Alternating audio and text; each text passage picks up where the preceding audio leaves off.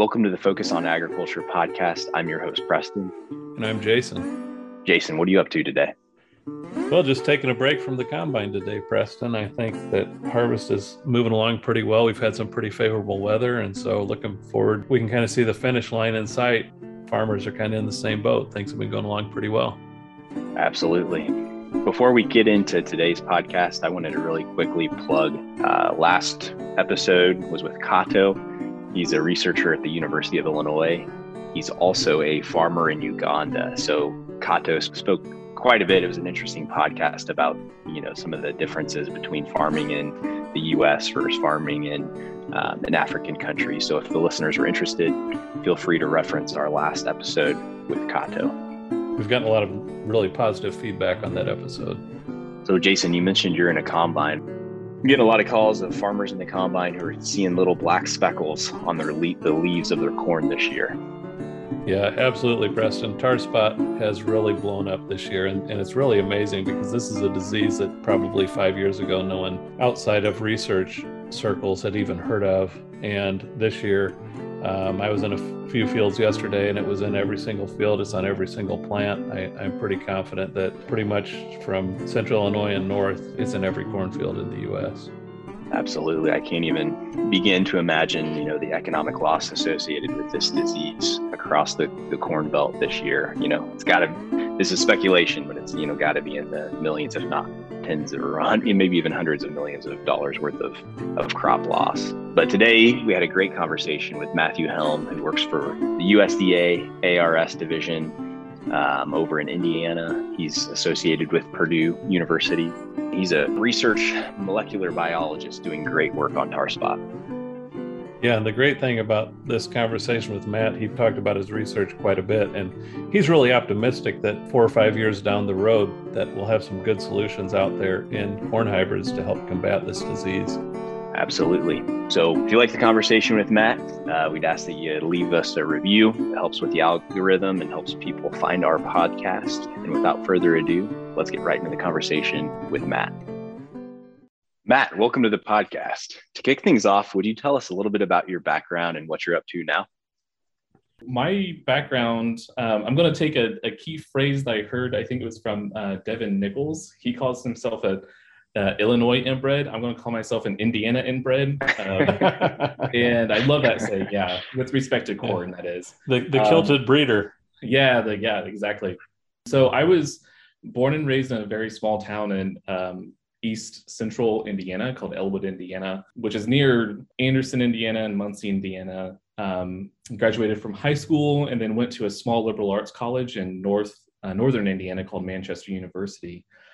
And while at Manchester, I dabbled in chemistry, biology, um, but ultimately settled on earning a major in biology. And there was two classes in particular that really shaped my initial love for plant science. And I have to credit Dr. Uh, Hicks, David uh, Hicks at Manchester, for uh, putting, you know, leading these classes and discussions. And, and one of them was ethnobotany, which studies how plants have influenced cultures um, and societies.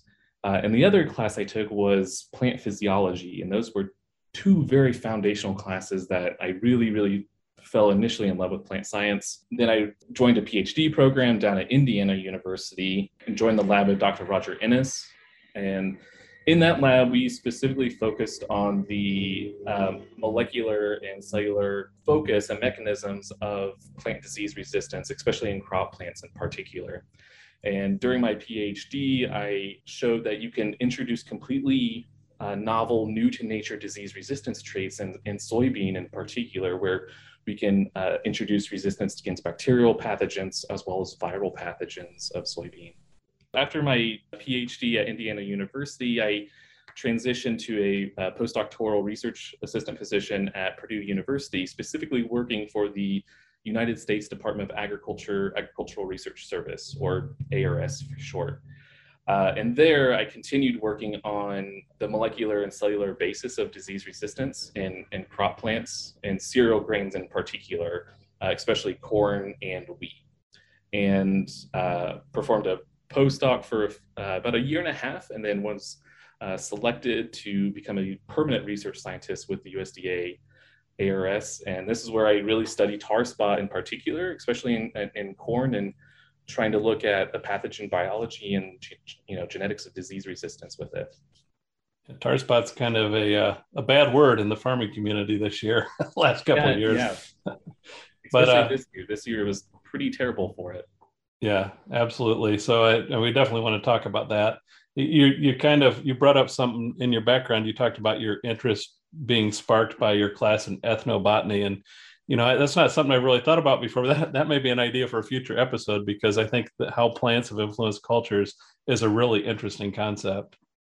Yeah, and I, I really particularly like that class because I went in thinking that I was going to go into biomedical research and maybe um, look at you know oncology research, and then I just randomly took this class, and it really opened my eyes to really you know our society is completely dependent on plant production. And the first day of the class, I remember Dr. Hicks um, basically sitting us down and saying, basically explaining throughout the day how plants have allowed you to do the daily things that you do from eating breakfast, lunch, dinner to writing on paper to just a variety of things. That was just completely amazing to me. Yeah, my story is a little bit different than that. I was kind of interested in plant breeding and, and plant research from a very early age, but I didn't even have any idea it could be a career. So when I found out it could be a career, I was just I thought that was really exciting. And, and having always loved it with my, my wife and I were dating in college, I recommended that she take a plant biology class. And um, that was the worst class she took in college in her mind. So everyone has different interests. That's right. Yeah. Matt, you mentioned that you work for the USDA ARS. Can you tell us what that acronym means for those that might not be aware and what does USDA and ARS do? Absolutely. Yeah. So the, the USDA ARS is, you can think of it as um, an organization within the USDA, the US Department of Agriculture. And specifically, this organization is the research and development arm of the USDA. So we, in the ARS, we hire um, scientists, plant scientists, animal scientists, um, to look at uh, and to study research uh, questions that involve um, you know, animal sciences or any type of plant sciences. Um, yeah, so it's essentially the research and development arm of it, and it's a government entity. I'm a federal employee. Um, hopefully, the government won't be shut down by midnight tonight. hopefully, you'll have a job tomorrow. Yeah, hopefully, I can go into work tomorrow. Um, I'm sure the the you know Congress will uh, finally pass the budget but yeah, so it's kind of the the premier R and D arm of the USDA, and we typically work at either standalone facilities or we work with land grant institutions. So uh, with our research unit, we are affiliated with Purdue University. Um, University of Illinois definitely has a USDA ARS uh, research unit at their uh, campus locations, and we work closely with university uh, researchers. We often partner with them in research collaborations to look at problems affecting agricultural production, or in my case, plant disease resistance and plant pathology in particular. So, for people out there that aren't aware, and maybe even farmers that aren't necessarily aware of how all the research that gets done that goes into producing crops, I mean, a lot of that's done in companies, in in industry, and then a lot of it is also done at the at the uh, university level and at the USDA level. And oftentimes, all those entities are working together. Correct? That is correct. Yeah. So we uh, particularly we partner with uh, university more so pri- uh, more so than the private industry sector, just because the mission of the USDA is to focus on land grant universities and foster that government public uh, research partnerships. But certainly, we're in you know when we go to meetings and conferences, we you know talk with industry representatives about what uh, diseases they're working on. They often come to um, our meetings and often ask, you know, what is the USDA working on? We share resources and knowledge with each other. Absolutely. Because really, you know, whether it's industry or whether it's government, I mean, obviously, industry wants to turn a profit because that's why they're there. But really, in the long run, they really all are trying to help farmers with problems that they have and solve those challenges. Absolutely. Whether you're in the public sector, private sector, um, a university, university affiliate, we're the, all achieving towards the same goal. and that's why like we're working for the USDA. We're we're stakeholder driven. So a lot of the research that our research unit does is we always have the U.S. farmer in mind and U.S. growers in mind of um, you know what diseases are you seeing in the field and how can the USDA help that? And how can we initiate funds or initiate projects or research partnerships or collaborations to help um, US farmers battle these really devastating uh, plant diseases?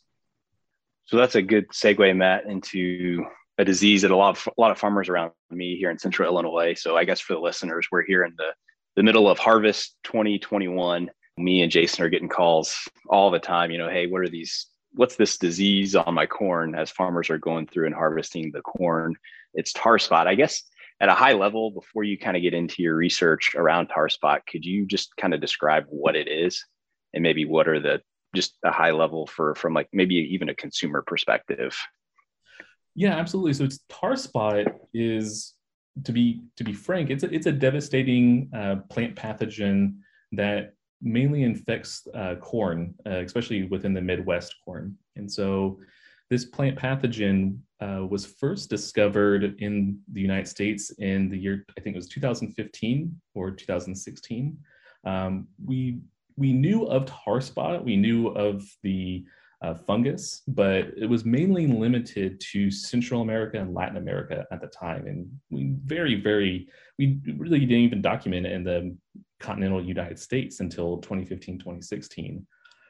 And at that time, this fungus wasn't really um, a, a, large problem. It wasn't, it didn't result in yield losses or significant yield losses until the year, I think it was 2018. That's when the fungus really started to establish its colonization within the Midwest and really took off and affected a lot of the major uh, corn production areas. And uh, ever since the 2018 epidemic, it has spread slowly spread to almost uh, I would consider the basically the entire Midwest, and um, as a result, all of the major corn production areas.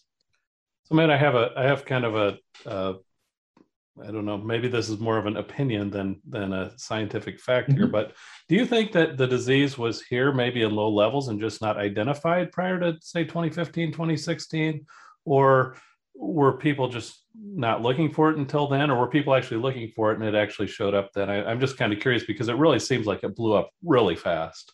Yeah, so to to be easiest, I think it's all of the above. We weren't necessarily breeding corn varieties for tar spot resistance, right?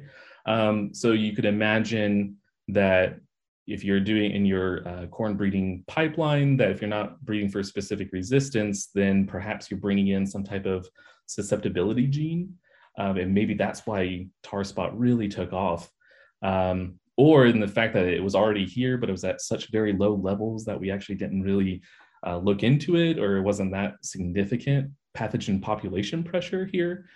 And tar spot could have uh, mutated, and that mutation resulted in it being incredibly more uh, virulent and effective at infecting the corn. So, the, you know, one of the, the, the overarching questions is, especially in our field, is how did tar spot become such a big problem within the last four to five years? And there's really no good um, answer to that question.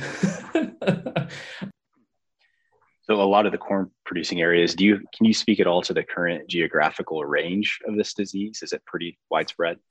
Yeah, so it's pretty widespread, and um, I would argue it's it's basically in every Midwest state. There was a recent report that came out, uh, I think it was a few weeks ago. I think it was from Martin Chilvers' lab that basically showed that tar spot's now present in Pennsylvania. I think it was southeastern Pennsylvania. It's present in a few counties in Florida as well but it's in almost in every county in Indiana, uh, especially uh, northern Indiana, Michigan, Illinois, Wisconsin, Minnesota. It's it's pretty much everywhere in the Midwest. And what's particularly devastating about this disease is that, you know, in the year in 2015, 2016, there was only a handful of counties within the Midwest that, you know, confirmed the presence of tar spot in the following year and the year after that, we were specifically looking for tar spot, and it essentially just spread to every northern county in Illinois, Indiana, even southern Indiana.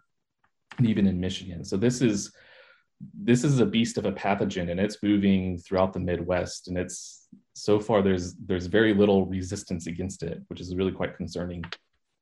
And just to give an idea of what kind of effect it can have, I think we're seeing, you know, in, in places where we got some level of control with fungicide compared to untreated, um, where tar spot is a predominant disease in those fields, 30, maybe up to even 50 or 60 bushels in some cases, which, you know, it doesn't take too long to do the math if, with corn around $5 right now, you know, you're talking 150 to $300 per acre that farmers are losing from this pathogen. Absolutely. And, and kind of to follow up on that point, we were in our research plots, um, I think it was at the end of July, and we started to see a little bit of the, the tar spot present, but it was certainly at that time we thought that the environmental conditions were not conducive to uh, tar spot development and so we were kind of uh, discouraged by this season and you know this growing season in July, thinking that you know tar spot's not going to take off. And then in a matter of three weeks, we went back to that same research plot, and every pretty much every variety, uh, mutant variety that we're growing right now is it has been infected with tar spot pretty heavily, and it's you know in a matter of three to four weeks, you can have a really great looking corn, and then all of a sudden it looks really really bad. Plant pathologists were the only people that were disappointed by the uh, yeah, fact that they thought it wasn't going to develop right. exactly. Yeah, I, I go out, I go out to our research plots and bummed I'm not seeing a disease, and then um, you know I go back to my supervisor and he says, you know, you know, molecular plant pathologists would only dream of having more disease. So. well, I appreciate the background on the disease, Matt. I guess we could kind of roll into your research here now. I'm curious, you know, what are your research interests and how did you come to study tar spot and corn? Yeah, so when I joined as a permanent research scientist with the USDA ARS, one large initiative that um, that the farmers would like the USDA to work on, as well as it's really politically driven as well. A lot of our state senators um, and congressional representatives have heard about tar spot, and so they've alloc- allocated um, a pretty significant amount of money towards tackling tar spot. And so that was a big research initiative for the USDA when I joined on. Um, uh, basically, I think it was like seven months ago now, or six months ago. Um, and so my my research team is specifically looking at you know, certain molecules that the fungus uses to establish infection on corn. And so during when when tar spot or any fungal pathogen or for that matter any plant pathogen when they infect uh, corn or a crop plant they typically um, secrete these proteins and these molecules inside the corn tissue or you know, um, wheat tissue or barley tissue and these molecules and proteins specifically shut off any immune response that that host plant will initiate against that fungal pathogen. And so, you know, a thousand feet above, my research is really looking at what are these proteins doing? What is tar spot? How is tar spot using these proteins and these molecules to become so virulent on corn, essentially? Yeah. That's interesting. So once you identify that mechanism, then can you use that against the pathogen? Yeah, that's the end goal here is once we figure out how these proteins are shutting off the corn immune response and, and kind of promoting plant disease, we're hoping to turn that against the fungus and have the corn express this molecule or this protein that will then uh, basically shut off the fungal protein or the protein inside the fungus. And so you can think of it as almost like a, it's analogous to basically vaccinating the corn against tar spot. So we're basically talking about a biotech enhancement, or are we talking about a native trait or or breeding in some kind of a trait from outside that you know exists in Mexico or wherever? Yeah, so my lab is specifically focused on the more biotechnology traits, biotechnology uh, based traits, essentially. And so that's one aspect that my uh, lab is researching. The other aspect is more on the genetic basis, where one really important uh, resource in corn is the power of uh, corn genetics in tackling plant diseases. And as you both are well aware, corn Uh, there's so many varieties of corn and corn mutants available to uh, breeders and uh, plant pathologists. And so a, a, secondary focus in my lab is to basically screen a wide variety of corn uh, mutants that we have in our collections here at Purdue University to test whether those mutant corn, whether they are uh, show an increased resistance or increased susceptibility to the tar spot pathogen. And based on that, we can then um, identify the underlying gene or genes that give rise to either the uh, resistance to tar spot or uh, the susceptibility to tar spot. So that's more of a genetic based focus. That's really interesting. Out, out, of curiosity, can you speak to the specificity of this trait? Uh, like, does this trait focus strictly on tar spot, or is there broad application potentially for other diseases as well? Yeah, so far it looks like some of the mutants that we've discovered, they could have some broad specificity. Um, what we do know from other plant pathogens and other fungal pathogens that infect corn, as well as other cereal grains such as wheat and barley, that the pathogen will often secrete proteins and molecules inside uh, the host. And those proteins, the host proteins, are often targeted uh, are often the target of multiple fungal pathogens, right? Probably because these host proteins have such a vital role in promoting an immune response. And so it kind of makes sense in the light of this co-evolutionary arms race that these host proteins are indeed targeted. But right now, we're just at the initial stages with our genetic screen, and we're still trying to analyze the data with respect to that. And then it's a little bit difficult because the corn mutants well, obviously they're mutants, but they're also very susceptible to other diseases like northern corn leaf blight, uh, gray leaf spot, uh, and rust. And so sometimes it's difficult in the field to say a particular variety or, or one mutant in particular is more resistant to tar spot, but it's also incredibly susceptible to northern corn leaf blight and gray leaf spot. So, Matt, once you identify a solution, whether that's biotech or whether that's a mutant that's out there and, and you through traditional breeding bring that into inbred lines or bring that into corn germplasm that's adapted for the central part of the US. How does that then being developed from USDA ARS perspective, how does that come to market? Is that something that companies would license from the USDA? Or I, I guess I don't understand exactly how that works, and I'd be interested to hear how that would come about. Yeah, I'm not the the greatest person to ask that. Um, I, I really don't know that uh, the answer to that question specifically, but I do know that um, we do have a patent and patent licensing office. It's over in Peoria, Illinois. That's our area office, and I know we do have a technology transfer specialist who works on filing patents if your project is very promising and they want to patent it. Whether we license that specifically to industry representatives, I'm not quite sure. I think we certainly could, but that's really above my pay grade. me, me too. That's why I asked the question. Matt, I'm curious, what's your perspective, uh, I guess, first of all, on the future outlook of tar spot? You know, this year it's obviously expanded geographically significantly. And then also, what's your outlook as far as tar spot resistance goes? Yeah, so I think the, the outlook for tar spot is it's slowly moving throughout the Midwest and all these major corn producing areas. And it's a disease that's here to stay until we find a management solution and management effective management strategy.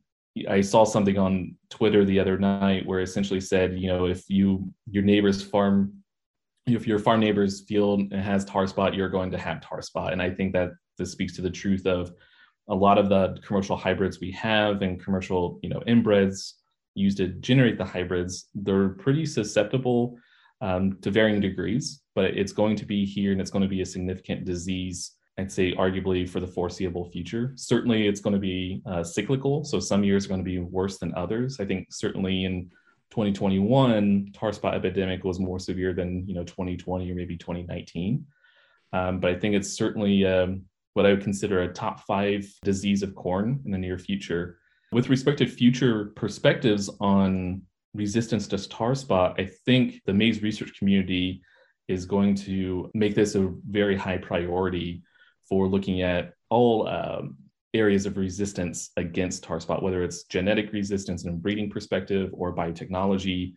based. We have to have multiple strategies and multiple avenues to engineer resistance against tar spot in particular. And so I think we have really great researchers at the USDA, land grant universities at you know Purdue, Michigan State, Illinois, Minnesota. We're all working towards looking at new sources of resistance against tar spot, and you know to let the farmers and growers know that yeah we're actively working on this. It's just it will take some time. Particularly, the, it's this is a difficult pathogen to work with uh, we do know it's a what we often recur, uh, refer to as an obligate biotroph, meaning this fungal pathogen requires a living host in order to uh, spread to other living hosts, right?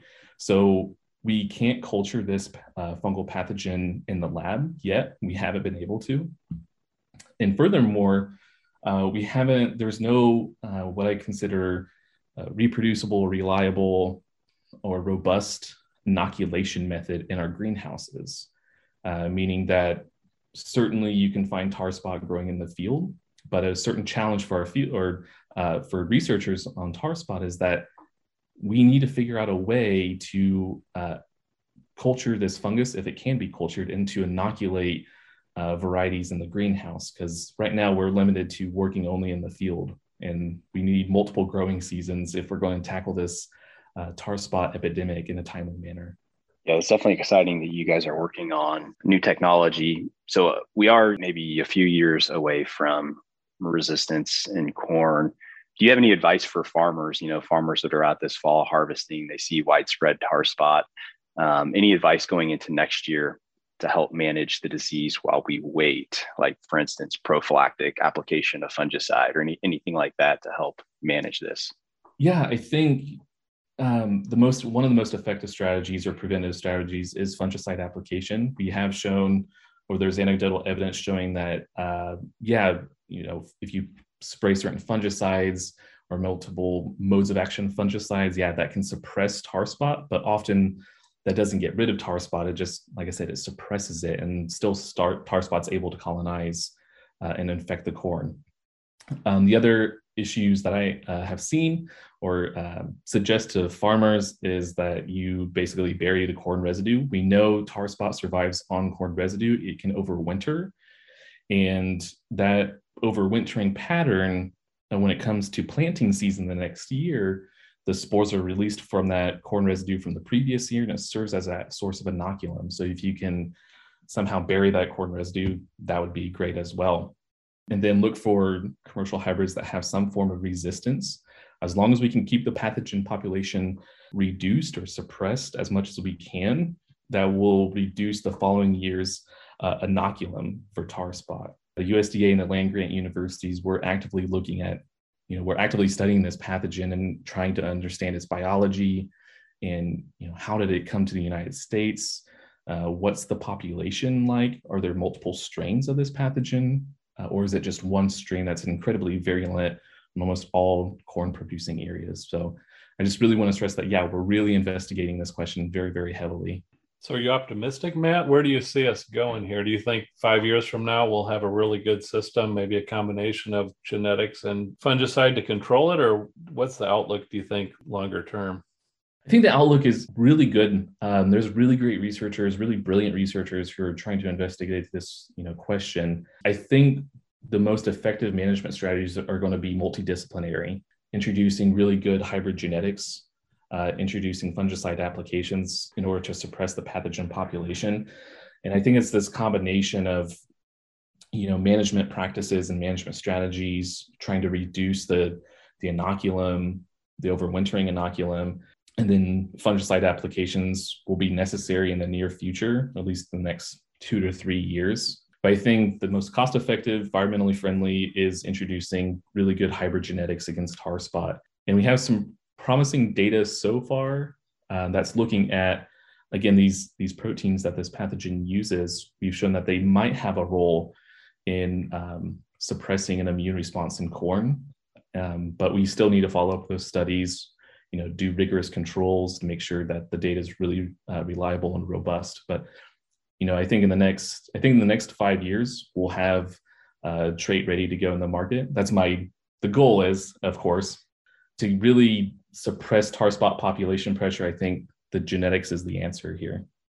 Yeah, and I think the days are probably behind us of a of kind of an easy button approach to to pests, including one example would be weeds, where for 15 years farmers just sprayed Roundup on everything, and it worked really great. And uh, you know that kind of approach no longer works with weeds. And I think that with diseases we have the same thing. If we if we get into a place where we're spraying fungicide three times a year, that might work for a while, but probably long term we need a multi-pronged approach of, of using crop protection products in conjunction with improved genetics. Absolutely. And if you if you tackle this from different perspectives and use different strategies year to year it decreases the chance that this pathogen is going to evolve to overcome you know all three traits or all three modes of action or all three strategies and approaches. And so i think that's going to be really key for the next uh, for the us farmers for the next two to four years arguably is yeah you might have to you know hybrid genetics is important but you also might have to spray fungicides multiple times a year. I know the farmer doesn't want to hear that or you know do that but that might be in order to prevent significant yield loss that might be the option here. Well matt we really appreciate your timely conversation here uh, today on the podcast. Is there any way someone listening can reach out to you or um, somewhere someone is there a place someone can go to follow you for instance social media anything like that?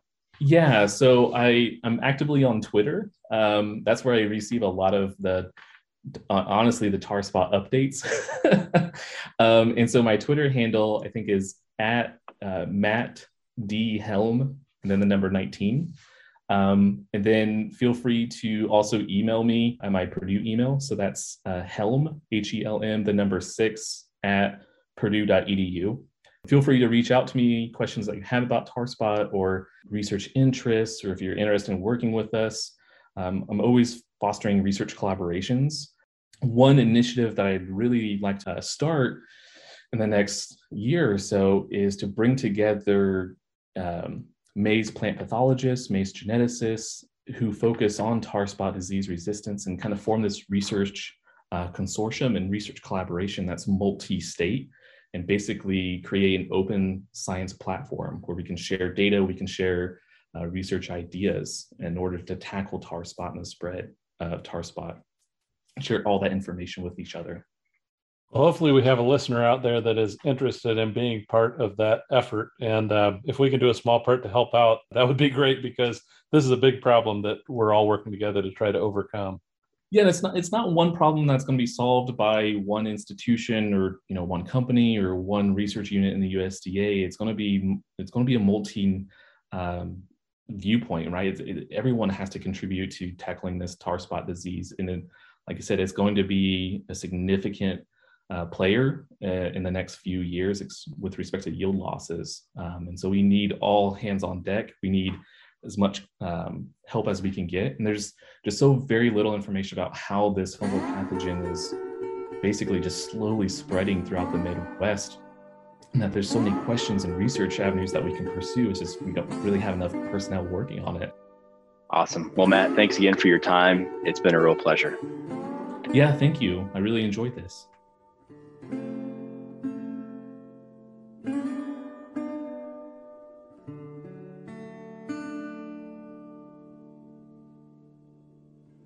The views expressed on this program are not necessarily those of the program hosts or their employer.